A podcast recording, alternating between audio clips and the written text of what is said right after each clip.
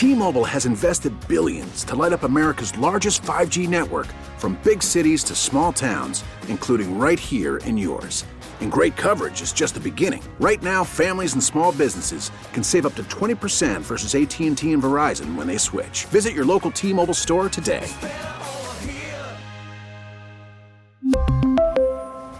Plan savings with 3 lines of T-Mobile Essentials versus comparable available plans. Plan features and taxes and fees may vary. Baseball is in full swing. NBA playoffs are heating up, and your NFL team is gearing up for training camp. Listen to the latest on the teams you love here on the Odyssey app. The biggest sports radio stations in the country, providing unrivaled local coverage of their teams, all in one place. Exclusive interviews with players, coaches, and team executives, streaming live and always available on demand. Stay in the know with your favorite teams right here on the Odyssey app. Welcome back. The final segment of a Joe Beamer hosted hardline for two weeks. And, uh, you know, then we'll be back. And um, I won't say back and better than ever. We'll just be back in two weeks. And for this final segment, who better to, to bring in than Deputy Washington Bureau Chief Dave Levinthal from the Business Insider? Dave, happy Super Bowl Sunday. Uh, happy Super Bowl Sunday. A Sunday I wish I was in uh, Los Angeles, for example, as opposed to Washington, D.C., but here we all are, Joe Beamer. Yes, yes. I mean, happy might be the, the wrong word to use, but I'm looking forward to next year when the Waste Management Open is 35 minutes away from the Super Bowl. I mean, can you think of a better weekend? no, not at all. Uh, but I, I do as many Buffalonians do, have very, very high hopes for the Bills' future, no doubt. I, I sure do as well, Dave. Well, you know, uh, looking nationally, um, yesterday, President Biden uh, was on the phone with Vladimir Putin. Uh, what did we hear of this uh, phone phone conversation? Well, first, how long was it, and what did we hear of this phone conversation? It was about an hour long phone call, and news broke uh, just before it happened that uh, it was going to happen. Obviously, incredibly high stakes here, given the fact that Russia has mobilized uh, hundreds and hundreds of thousands of troops uh, in the land surrounding three sides of uh, of Ukraine, uh, in the seas, uh, militarily and navy wise. Uh, around Ukraine as well. So, what we know of the call, and of course we don't get a transcript of the call, is that not a lot of progress happened really any which way, one way or another. Things still stand largely where they did before the call, which is with Joe Biden and the United States government saying, look, if you invade Ukraine, there are going to be incredibly severe non-military, and I should underscore that, non-military consequences that it could include uh, very damaging sanctions and uh, otherwise an isolation by the United States and its allies. And uh, and of course, what we know from what Vladimir Putin said, uh, they've effectively maintained that uh, they are going to do what they want to do. They try to uh, kind of angle for concessions, such as the United States guaranteeing that Ukraine would not uh, become a member of uh, NATO and receive the full rights and protections of a NATO NATO member. So uh, we we have now Joe Biden having another call with uh, the president of Ukraine coming up. Uh, so we we've got a very very tense weekend on the international front, and of course our conversations are oftentimes so dominated by domestic issues, and it seems like everything is turning up international this weekend. That's right, Dave. And uh, so you know, it's the, these phone calls they happen. We, have seen it with every president. Um, but like you said, it's it's not much uh, progress was made. So when do we think, or where do we think anything will happen? Do we think there's still that chance that nothing happens? There, of course, is a chance that nothing will happen, and there's actually a debate between the United States government and Ukraine's government as to the risk factors here. The United States seems to think, based on its intelligence, at least what it said publicly, that there is a significant risk of there being military action by Russia against Ukraine, and that it could happen within days. It could happen within the Olympics. A lot of people thinking that, well, maybe Russia's going to wait until the Olympics are over. Well, the United States uh, seems to dispute that, at least at this point, that it could happen uh, even during that. Uh, Ukraine, on the other hand, is saying, hold up, wait a second. We we don't want to get ahead of ourselves here. And yes, this is a serious situation, but we don't believe that an attack is imminent. And of course, they have uh, other concerns, uh, such as uh, creating panic uh, in chaos within their own country, the the economy of Ukraine falling apart uh, as a result of the fear that this could be stoking. So we, we have, of course, geopolitical concerns here, but Ukraine has its own domestic concerns here that it's uh, trying to take care of in a very, very tenuous situation. When I should note, the United States is uh, is basically evacuating uh, all of its folks except the most most uh, central diplomats uh, from Ukraine, and otherwise uh, urging any Americans to to leave the country, so that if something does happen militarily, that they are not going to be directly in harm's way. Now, uh, we, we, we, spoke about President Joe Biden. As we know, he's up for reelection if he runs in 2024. Uh, interesting, though, this week, and, and you know, with, with, social media, Dave, I don't know how to take this news. I don't know how to uh, to accept it, to put it to the side. But uh, it, it seems as if there is a former presidential competitor from 2016 who might be making her case to run on the Democrat ticket in 2024. Well, uh, you know, Hillary Clinton's name does come up from time to time. Now, at this point in time, the likelihood, and we, are we're talking here today in February of 2022, the likelihood of Hillary Clinton running again and becoming the Democratic nominee, uh, I, I would I would say objectively is extremely remote, uh, and there's a couple of reasons for that. Number one, if Joe Biden does run for a second term, which he said that he, he has never said that he is going to not do that, uh, then he's going to run for a second term, and, and that's the end of the story. Uh, there are also several other people who are uh, actively in politics right now, including Vice President Kamala Harris, uh, Treasury Secretary Pete Buttigieg, uh, among some others that we could name, who would seem to be very, very much uh, at the forefront of Democratic politics, uh, who would run for president if Joe Biden decides not to. Hillary Clinton has run twice. She has lost twice. So for a lot of Democrats, she is old news, and uh, people would be very, very uh, resistant to her ma- mounting a, a, a third bid, especially when uh, when she hasn't had success the first two tries. And there are other younger, um, more active politicians uh, on the Democratic side who could do this. So, bottom line, it, it's fun to talk about. It's a great parlor game, but uh, I, I don't know if the hype is really meeting up with the reality at this point. I'll, tell you, Dave. I don't care where anyone stands politically. I'm not sure we're ready for Trump versus Clinton part two. uh, you, you, and a lot of other people, and you know this really joke kind of goes and, and speaks to what, what's happening definitely on the Republican side of the aisle, and, and to some extent, and, and you brought up Hillary Clinton as, a perfect example, where you oftentimes have people uh, in the context of talking about 2022 and 2024, the midterm election and the presidential race, kind of pointing the arrow 180 in the opposite direction and starting to relitigate 2020 or even 2016. So that oftentimes is not going to be a winning message for most Americans, regardless of where their politics are. It definitely will captivate some. We all love to do the nostalgia thing, but uh, ultimately it's going to come down to in most elections what do we need now? What what are the key issues that are facing Americans at this moment? And not worrying so much about what happened four years ago or six years ago. Dave, another thing that we are seeing, speaking of Hillary versus Trump, uh, we can also talk of former President Trump and current President Joe Biden. You know, I'm looking at these congressional, this is something you and I have commented on before. I'm looking at these congressional races, and especially in swing districts, it seems like those candidates on the left for Democrats, the right for Republicans in swing districts, uh, they're kind of pulling the Glenn Youngkin. They don't want anything to do with either Joe Biden or Donald Trump when it comes to campaigning. Yeah, you're, you're right. And, uh, for a lot of them, now that's not the case for all of them. And it's interesting. We uh, at Insider just reported a couple days ago that Donald Trump had made his 100th endorsement of a 2022 midterm congressional candidate or other candidates who, who are running this time around. So it definitely still shows that uh, Trump has incredible sway in the Republican Party. He is still wildly popular among most Republicans. And if you look at the polls that that uh, you know those polls support that notion. That being said, uh, Donald Trump's numbers are not where they used to be. Okay, so even though his popularity remains high, it is waning, and there are definitely cracks that are appearing within the Republican Party itself.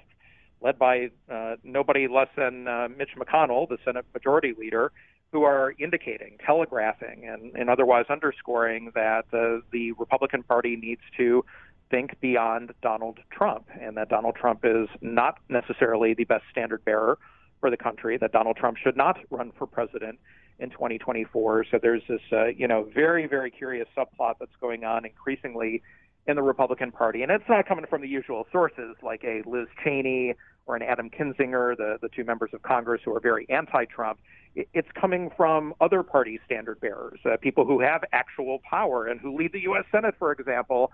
And, uh, you know, a lot of this was really put into sharp relief when the Republican National Committee just a few days ago um, moved to censure Kinzinger and, and Liz Cheney and that that upset uh, some some very very old hand Republicans, including McConnell, who basically said, you know, we're we're eating our own here. You know, what what are we doing? This is not going to be helpful, and this is not going to help us in a uh, an electoral con, uh, context in in 2022 when Republicans absolutely have a, a not just legitimate chance, but a very very real and present chance of winning either the House or the Senate or both, and and taking control of both sides of Congress at a time when Democrats control the White House. So lots of uh, political intrigue here going on right now uh, with, with no easy answer for Republicans, at least at this point. Dave, uh, you guys are doing a, uh, a series over there at Business Insider. And before we get into that, I, I want to talk about, uh, well, we are talking about that the uh, the trading stocks, the banning Congress from trading stocks. I've been I'm very interested in the last I don't know if it's been weeks or months you're starting to see uh, people in Congress uh, go, you know, kind of do a 180 on where they stand on members of Congress trading stocks. We published a project at Insider called Conflicted Congress. We published it in mid December, and uh, in the midst of this project publishing, and mind you, we, we published uh, about two dozen stories and data visualizations and interactives, and we asked House Speaker Nancy Pelosi a couple days after our first articles published should members of Congress be allowed to trade stocks? Because we had found there being numerous examples, dozens and dozens of examples of members of Congress who were violating a federal law that is supposed to defend against conflicts of interest and otherwise provide the public transparency on the personal investments of public officials and also found numerous conflicts of interest coming from both Democrats and Republicans, where, for example, you would have members of the House Armed Services Committee who uh, have incredible amounts of control over defense policy in the country, trading, buying, selling stock in Boeing and Raytheon and Lockheed Martin and General Dynamics, defense contractors who vie for billions of dollars worth of defense contracts. So back to Nancy Pelosi, uh, she said at the time, and I paraphrase, well, it's a free market economy, and members of Congress should be able to participate in that when we put the question to her of whether members should be able to trade stocks. So, a very strange coalition of Republicans and Democrats began to really coalesce around this. You had Representative Alexandria Ocasio Cortez and Elizabeth, Senator Elizabeth Warren, for example, on the left, and Senator Josh Hawley and even then Donald Trump on the right, all basically saying the same thing, which is that this is crazy. Members of Congress should not be able to buy and sell stocks while they're members of Congress because it poses a real or a perceived conflict of interest that Congress shouldn't have because they're privy to lots of insider information and they go to classified briefings and, and know lots and lots of stuff about the economy or even individual industries or companies that average Americans don't. So therefore, they should not be able to profit on this. So flash forward to today, Joe, and, and basically what we have is we have all four leaders, top leaders of Congress, Nancy Pelosi now, who has changed her view, at least to some degree, Mitch McConnell, Kevin McCarthy, and Chuck Schumer uh, basically saying that they are open to an actual ban. So the fact that this is a now very bipartisan issue and that it's actually moving forward to and working groups and House committees uh, is a, a monumental change after this issue had largely been you know, dead up until December. Now you've rated every member of Congress, and obviously we want we want people to go and read it. Uh, but can you give us an idea of where some of our members of Congress might stand on this list? Sure. Well, uh, we, you, you, are absolutely right. We we uh, created a methodology where we rated every single member of Congress, from the far left to the far right, and everyone in between, uh, to indicate whether they were adhering to current laws on the books and otherwise avoiding conflicts of interest in their activities. So what we have found, uh, first of all, is that uh, rep- let's go super local. Representative Brian Higgins, a Democrat, uh, he had had some issues. Uh, he violated what's called the Stop Trading on Congressional Knowledge Act of 2012 by having some late disclosures. Uh, so definitely, uh, you know, an issue for him. Chuck Schumer, we gave a, uh, a yellow grade. We graded everyone green for solid, yellow for caution, and red for danger. And Chuck Schumer uh, got a yellow grade as well. So, uh, you know, there have definitely been some local New York politicians uh, who do not have a perfect record on this. And if you go across the country too, uh, you know, it was uh, it was almost 50-50 when it came to Democrats and Republicans uh, who did not get a, a perfect grade or a good grade in, in the green zone uh, when it came to them falling short of, mind you, the own law that they had created for themselves because Congress, when it comes to the enforcement of this Stock Act law, the Stop Trading on Congressional Knowledge Act law, they are their own cop on the beat. They are their own referee. They set the rules up themselves, and you know we've shown through our reporting that in many many cases, time and again, including both members of Congress and also to a couple hundred senior level staff members in Congress who are top aides to members of Congress, they too have fallen short of the standard that Congress has set for itself. It is interesting looking through this, uh, Dave, that the members that you know have a few uh, few violations are the members that are still on the side of well, we we can't ban uh, members of Congress from uh, tr- uh, stock trading. I-, I did find that interesting. Yeah, and you know, about roughly speaking, about half the members of Congress uh, trade individual stocks. Um, the other half either don't trade any stocks at all or keep them in mutual funds or exchange traded funds where um, just by the nature of those types of investments, they, they don't have a, uh, a direct say in what companies are being bought and sold. Uh, and, and most members of Congress see mutual funds, for example, uh, you know, being very conservative uh, in, in a small c sort of sense, and uh, in, in basically allowing members of Congress to avoid conflicts of interest. Uh, but yeah, for we've talked to you know literally hundreds of members of Congress uh, about this and communicated with their offices, and there are still uh, some who say no. Uh, this is this is a bad idea to ban members of Congress from trading stocks. Uh, we we shouldn't do it, and it comes from the Republican side. I can think of Pete Sessions, a representative from Texas, Republican, uh, who is very anti-stock trade ban and uh, Elaine Luria, a Democrat from Virginia, who just came out and said that this idea, and uh, she used a word we cannot say on radio to describe what she thought of this particular idea. So you're definitely getting some members who are active traders saying, no, no, no, no, no, we should not do this. We need to stop. We need to think about it. Which, you know, for uh, those who support this uh, idea, really see that as uh, evidence that uh, they need to ban this activity all the more for fear that certain members of Congress are acting in their own personal financial interests ahead of what ostensibly would be the public interest uh, by virtue of them being an elected member uh, of Congress and serving up on Capitol Hill on behalf of their constituency. Dave, I'm going to throw a curveball at you here, and I apologize. Uh, but you know, some people may be um, may, may like to know that there are still nomination hearings going on, and since I do work in a FCC regulated radio station, I have kept my eye on the FCC nominee hearing. This is a, a bit of a controversial um, nominee that they are hearing from right now, correct? Uh, it is, and uh, uh, mind you, I, uh, I, will not be able to hit your curveball out of the park, uh, in that I haven't been following the issue closely. But it definitely, you know, underscores what uh, is not just a thing in isolation for Joe Biden, but uh, something across the board, which is pushing nominees through a oftentimes very reluctant Senate, uh, because well, we've got a couple of things going on here.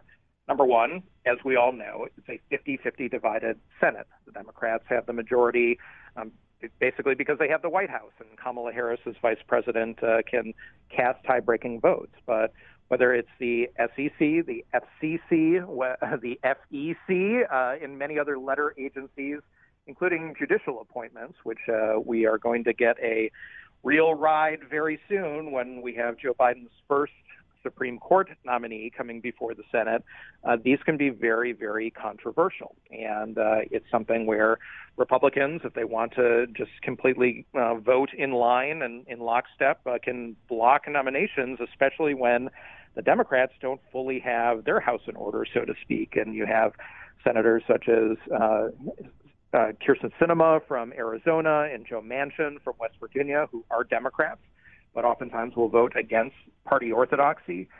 You, got to get to 50 somehow, and uh, that's becoming very difficult for Joe Biden, who still has some uh, some key vacancies uh, that he has to fill, and you brought up one of them. Dave, Super Bowl Sunday. What uh, do you have a rooting interest in the game tonight? I mean, I'm a Bills fan, so I, I don't have a, a, rooting interest except for the Buffalo Bills. But that all being said, I, I would I would like to see the Cincinnati Bengals win. Uh, oh. let's remember that the Cincinnati Bengals and Andy Dalton and, and, and the team four years ago did Buffalo the the ultimate solid by uh, in the most improbable fashion, scoring a uh, fourth and twelve touchdown at the end of the game against the Baltimore Ravens to propel the Bills, who won that day, into the playoffs for the first time in 17 years. So that's a good point. That is something that will live on in the hearts of all of us for a long time, and, and, and for that alone, I'd love to see it. And also, I should note that uh, my fellow Kenmore West graduate uh, friend and, and just a wonderful guy, Jim McNally, uh, who served as Buffalo Bills uh, offensive line coach uh, for several years uh, as well, uh, is a Cincinnati Bengals guy through and through, still advising the team. I think at the tender age of Jim is 77, 78, uh, and is out there right now. So I, I would love to see Jim win a Super Bowl as well. So we, we heard from uh, District Attorney John Flynn. He's rooting for the Rams because he doesn't want uh, Burrow to get a Super Bowl before Allen. He doesn't want that discussion to even happen. Um, and Matthew Stafford winning a Super Bowl. And we've got Dave Levinthal uh, for Cincinnati. And Councilmember Joe Golombek said he just wants his squares to hit. So those were the uh, those were the, the predictions today on Hardline. Fair enough. All right, Dave. Hey, well, enjoy the game. I know it won't be as much enjoy enjoyment if those 13 seconds happened a little differently, but you know that's for a different show and a different uh, topic. Uh, Dave, for the second time in a row, you are my last guest before a two week hiatus. I thank you. You're, you're welcome, and hey, go Bills, go go Bills now, go Bills in the future, and and let's uh, let's have a good conversation of another sort about a year from now. I, I hope so, Dave. I hope uh, a year from now the show's not on the air because we're at the Super Bowl. No, you, your your thoughts and mine exactly, Jim. Thank you. That is. Dave Levinthal from Business Insider. And that is Hardline for Sunday, February 13th. I hope you enjoy your afternoon. Enjoy watching the game. If you're going to a party, get uh, having a get together, have fun, enjoy it. Tomorrow, enjoy your Valentine's Day. Enjoy your time with that special someone. And you'll be able to hear me tomorrow morning at 9 o'clock, part of BMAS and Beamer here on News Radio 930. Oh, Tom Bauerle returns tomorrow at 2 o'clock. So uh, uh, it, it was a pleasure to fill in for Tom for a week and a half, but Tom is back tomorrow at 2 o'clock. You won't want to miss that. The, the schedule, a regular schedule tomorrow, starting at 5 a.m. with a new morning. Beamaz and Beamer at 9, Bellavia 10 to 2, Bauerle 2 to 6, Puckett 6 to 7. We'll see you then on WBEN.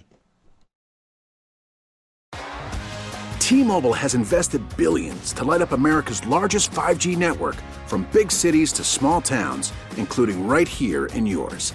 And great coverage is just the beginning. Right now, families and small businesses can save up to 20% versus AT&T and Verizon when they switch. Visit your local T-Mobile store today.